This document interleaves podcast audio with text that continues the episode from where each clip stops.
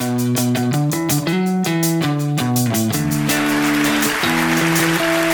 and gentlemen, welcome to our next guest is. Hello, and welcome to another Our Next Guest Is. This is a conversation where we meet the country's leading speakers in the corporate and events world, and we meet the person behind the name. Now, my name is Michael Pope, and I'm here with Carson White from Leading Voice. So, Carson, your turn. Who is our next guest? Our next guest is a multi award winning speaker, trend forecaster, and best selling author of nine books. He's helped some of the world's most successful brands navigate disruption and maintain momentum. Regularly appearing as a commentator on TV and radio, he is a familiar face on the international conference circuit as well, having shared the stage with Bill Gates, Dr. John Maxwell, and Apple co founder Steve Wozniak. We are very happy to have him join us today as he gazes into his crystal ball to exclusively reveal to us the next great global trend. Our next guest is Michael McQueen. How are you both? I feel like I'm on a game show. That was such a such an impressive intro. Thank you so much. It's great to be able to spend a couple of minutes and and chat. Nice. oh well, that's our uh, that's our other podcast. Uh, our next guest is uh, the game show. That's right. 2023. Yeah. That's right. Now, Michael, you are, as Carson said, a trend forecaster. So, a big question to start off: Will the cummerbund that I wore in my wedding in 1988 ever make a comeback? Oh, ha- has it gone out though? This is the question. I, I bet in the right in the right moment, the right occasion, that thing would probably still turn heads. Whether it turned heads for the right reasons, I'm not so sure. But um, I remember cummerbunds. Gosh, it's years since I've even heard or said that word. I remember that was my year ten formal. We all had cummerbunds. Absolutely. And none of us could actually say what the word cummerbund. It was a real mouth. It was a mouthful. Yeah, That's You, you are seriously one of the snappiest dressed presenters that I've ever had the joy of introducing. seriously, as a young man, did you always have an eye on image and presentation and what was the woke thing to be wearing? Oh, great question. So, oh no. In fact, if you were to talk to my wife, so when we got married, the first thing that pretty much happened was she threw out like 80% of my wardrobe. So I'm like, I'm a Wollongong boy. I grew up in like a steel city. So I was like, I used to, I, like a good outfit was like go to YD, like I'm in YD first, or Roger David when Roger David was around. That, was like, that, were, that were your good shirts. But Yeah. most of it was like, I don't know, Lowe's probably or Kmart. I so definitely not. So the, even the fact that you've asked that question, she would find sort of comical. Um, but yeah, I guess in the last few years, my my personal brand. I guess I've tried to look a bit sharp. One of the reasons for that is I started doing this young. So I was 22 when I started doing mm. full time corporate speaking. I guess, firstly, it wasn't with corporates for the first couple of years. Mainly, it was with educators and school students. But then, as I started to do more and more corporates, I was still only like 25. And I'm like, I'm in a room of CEOs and board directors. I've got to sort of look the part here. So it helped that I've had no hair since I was about 23. So that was useful because you sort of look a little bit older.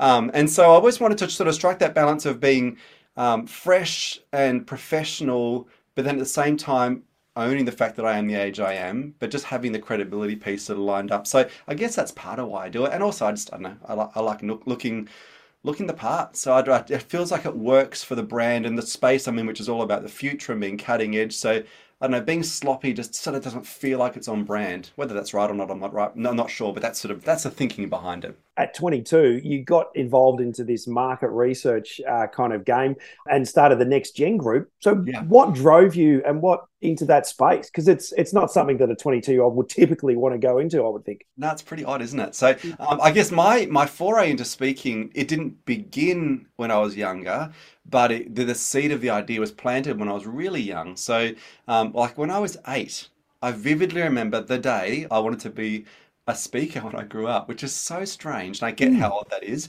So my parents were at a work conference, and all of my brothers and I had to tag along because a babysitter fell through, and so we were sitting at the back of this conference room at Festival Hall in Melbourne, in fact, and there was a speaker on the platform named Florence Littauer who was speaking about personality styles.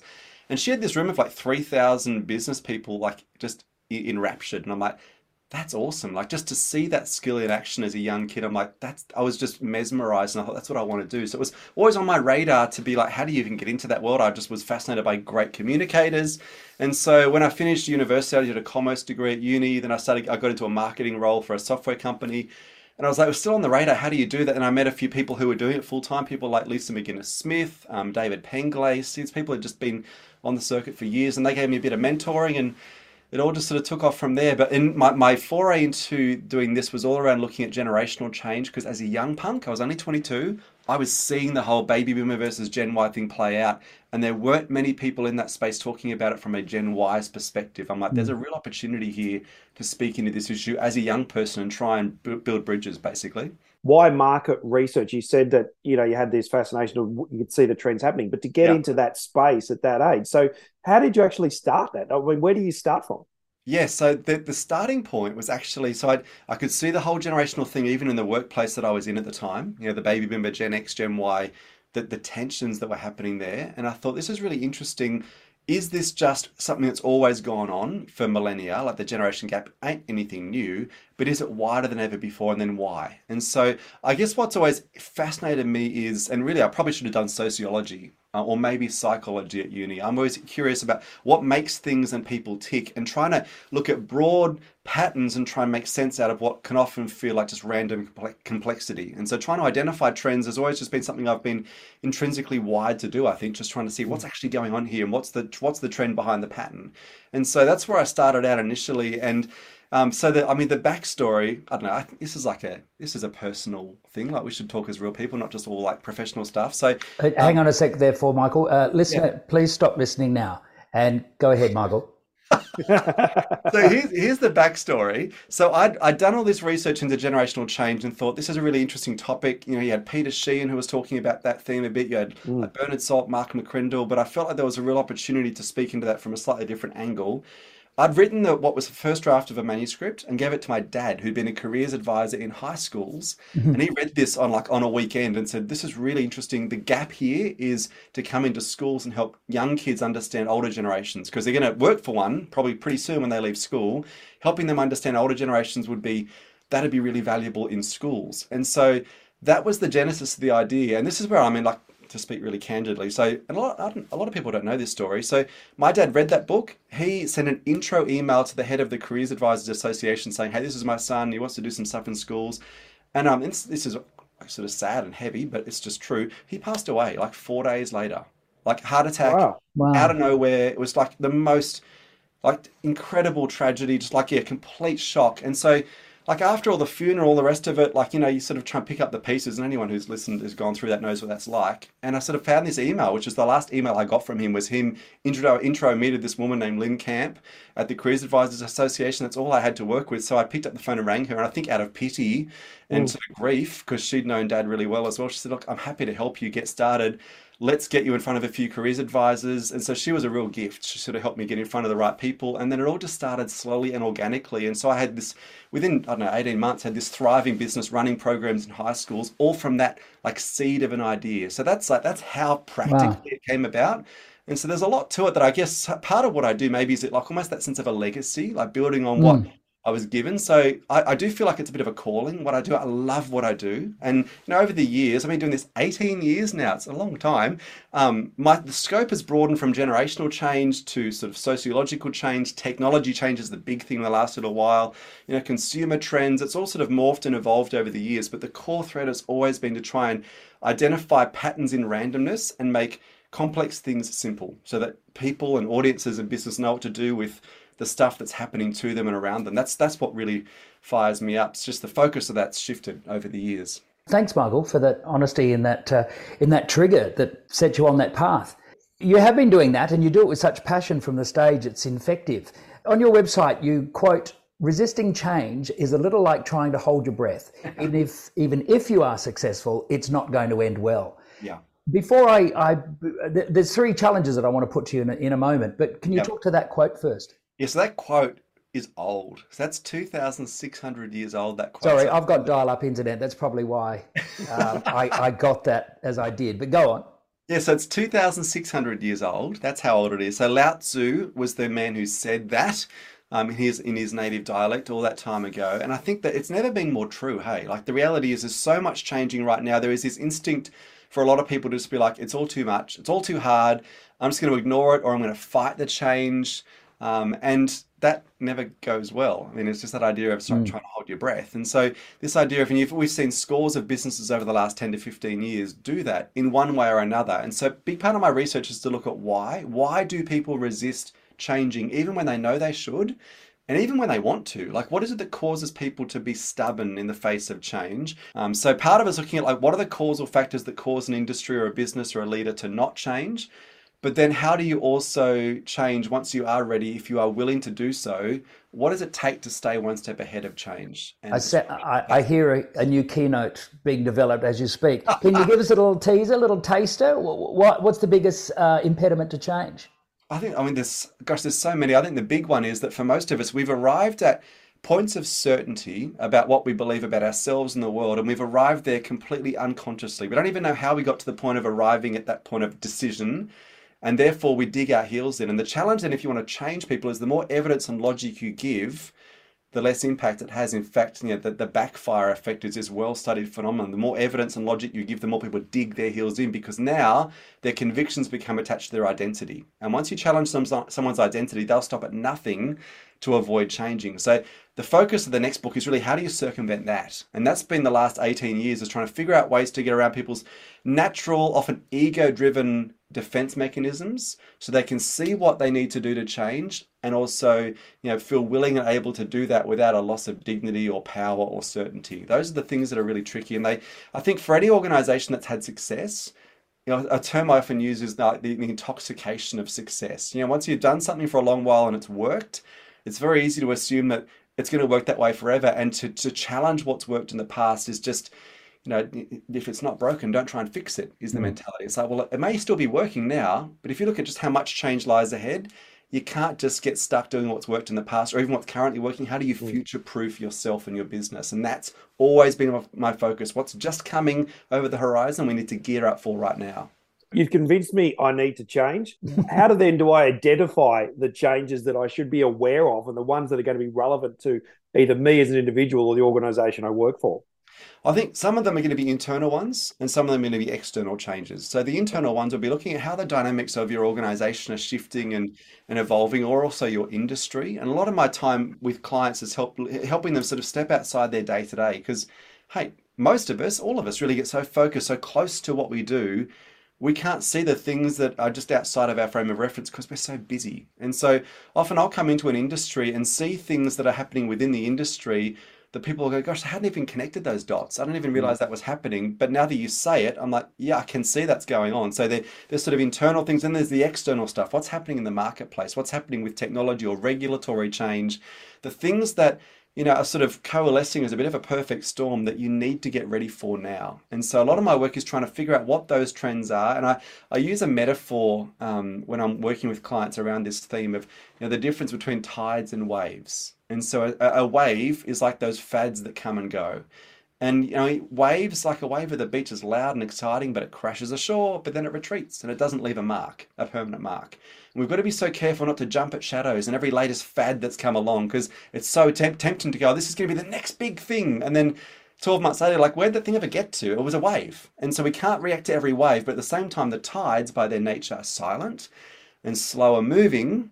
Um, they're easy to miss if you don't know where to look but over time, a changing tide will reshape the whole coastline. And so, mm what are mm-hmm. those tidal trends that we can't afford to ignore or resist? And that's always my focus is trying to figure out that stuff, whether it's generational with Gen Z or Gen Alpha now, or whether it's technological or sort of market changes, um, changes in consumer expectations. These are all the things we've really got to keep front of mind.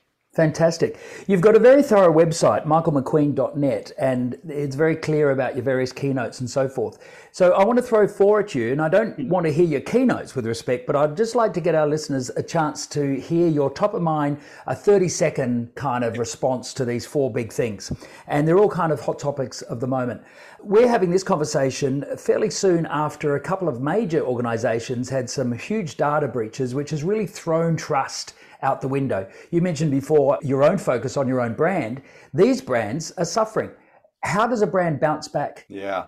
And it's so tricky. There is a, a school of thought that when you get to a point like where, say, and we could name the brands, but there's no point really doing so. We know the brands. And, and we, we needn't do it because by the time someone's listening to this, there's probably Correct. another couple. Yeah. There'll be another few that come out. There is a point where your brand is so damaged, you need to actually completely overhaul it.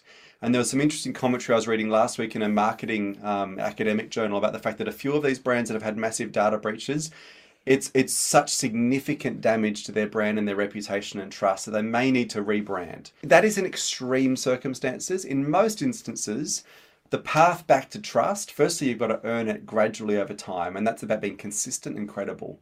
And so people will give you a chance, but you better make sure every experience they have from this point forward is exactly what you've promised.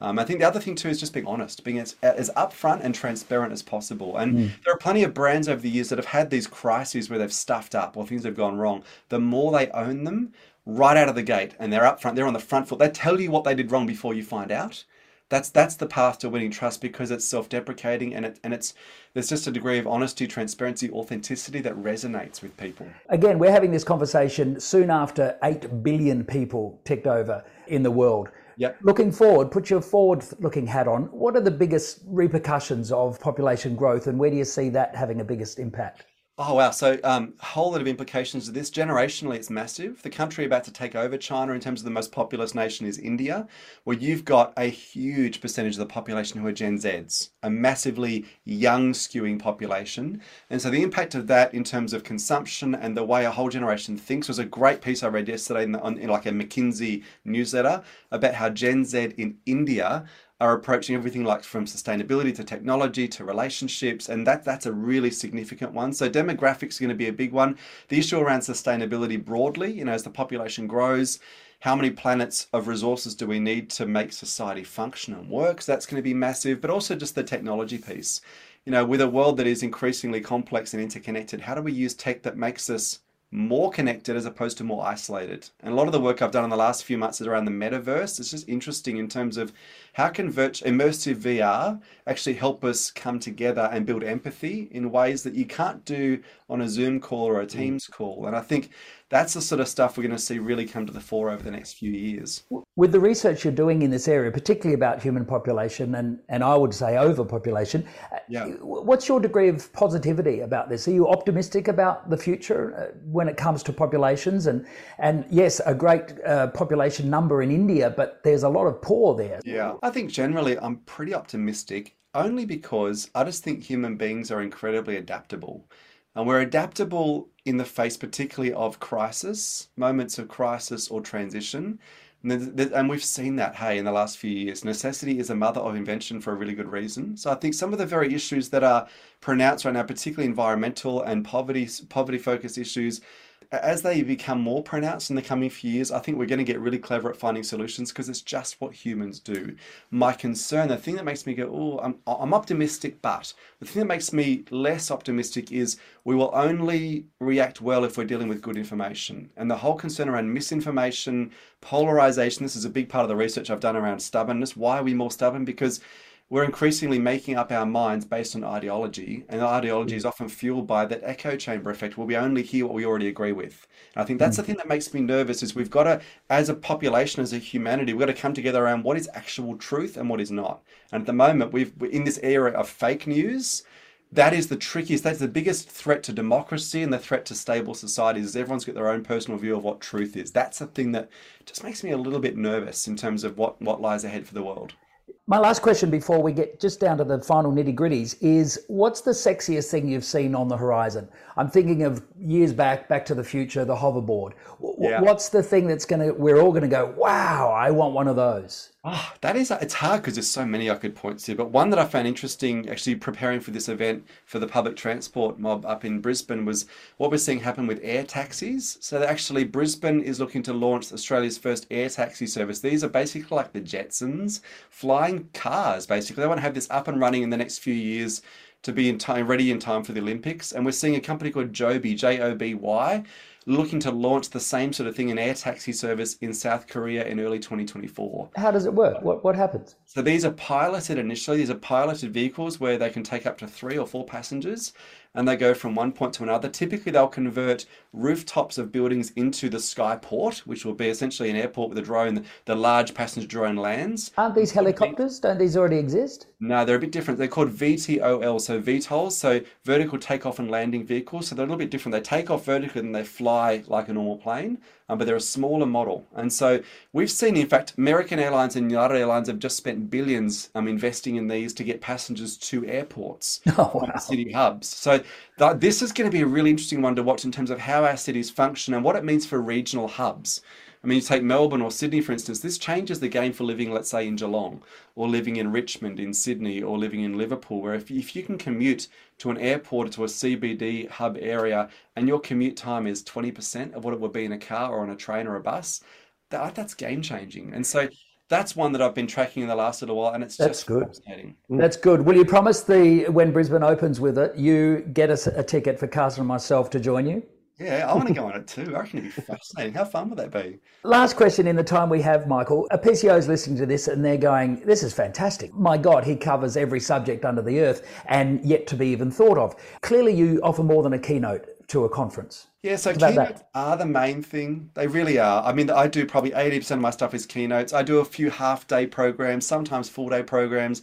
I'm not the like multi day training program guy. I just don't necessarily think that's my skill set. I'm pretty good at being a catalyst for change, great for opening a conference or in that like low energy part after lunch to get people sort of leaning in, going, "Oh, that's interesting. I hadn't thought of that." You know, so um, that's typically me. Is mostly it is conference keynotes, and then there's like there's books and there's online courses, all, all the stuff that every speaker does. But yeah, for me, I'm pretty, I'm like sort of old school keynote speaker. That is the majority of what I do, and I love it. Absolutely love it. So, given that, Michael, I noted on your website you have quite a number of keynotes. What is there been a key? Is a keynote that stands out right now, or is a keynote that um, has always been the more popular one? I know your keynotes evolve. but- Yeah, yeah. Well, so I, I'm in transition at the moment. So the t keynote in the last two years, it's been really relevant. It was tied to the book that the first edition came out 2021, a new edition came out this year, which was like double the size of the first edition. That that book called The New Now, that was all about what COVID has sped up. You know, what are the trends that'll shape the next few years.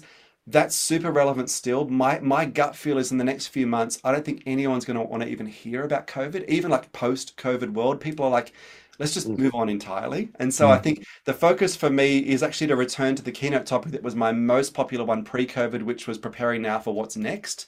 What I'm doing is actually revisiting that and completely updating it now in terms of what's coming next because of this great acceleration we've seen with COVID, but without referencing COVID. You know, just the reality is if we look at the next three to five years, what's coming and how do we make sure we're ready for it? So preparing now for what's next would probably be 70% of my keynotes right now. That's the topic that people are gravitating towards. Fantastic, and quite understandably, you describe yourself as an old fashioned keynote speaker. That's because there's nothing better than being in the room with someone who's got stuff to tell you and you listen to it and you take it in. And I've had the honor of introducing you on stage more than once. And I may have said it the first time I saw you, I describe you as an iceberg speaker in the sense that we've only seen one seventh of the knowledge that you've done. Um, and so, on behalf of the people who have listened to you, thank you for being up in the crow's nest to see what lies ahead for us to either avoid or to embrace, or certainly just to deal with. Because, as the quote we mentioned before, you're mad if you don't acknowledge that change is there. All the best to you, Michael. Thanks so much for your time today. Yeah, lads, my pleasure. Appreciate it. If you want to find out more about the tidal trends coming our way and to book Michael McQueen to speak at your next event, please go to michaelmcqueen.net. You've been listening to Carson White from Leading Voice and your MC Michael Pope with Our Next Guest Is. More guests can be found through iTunes or just visit www.ournextguestis.com.au. But until next time, let's take a break.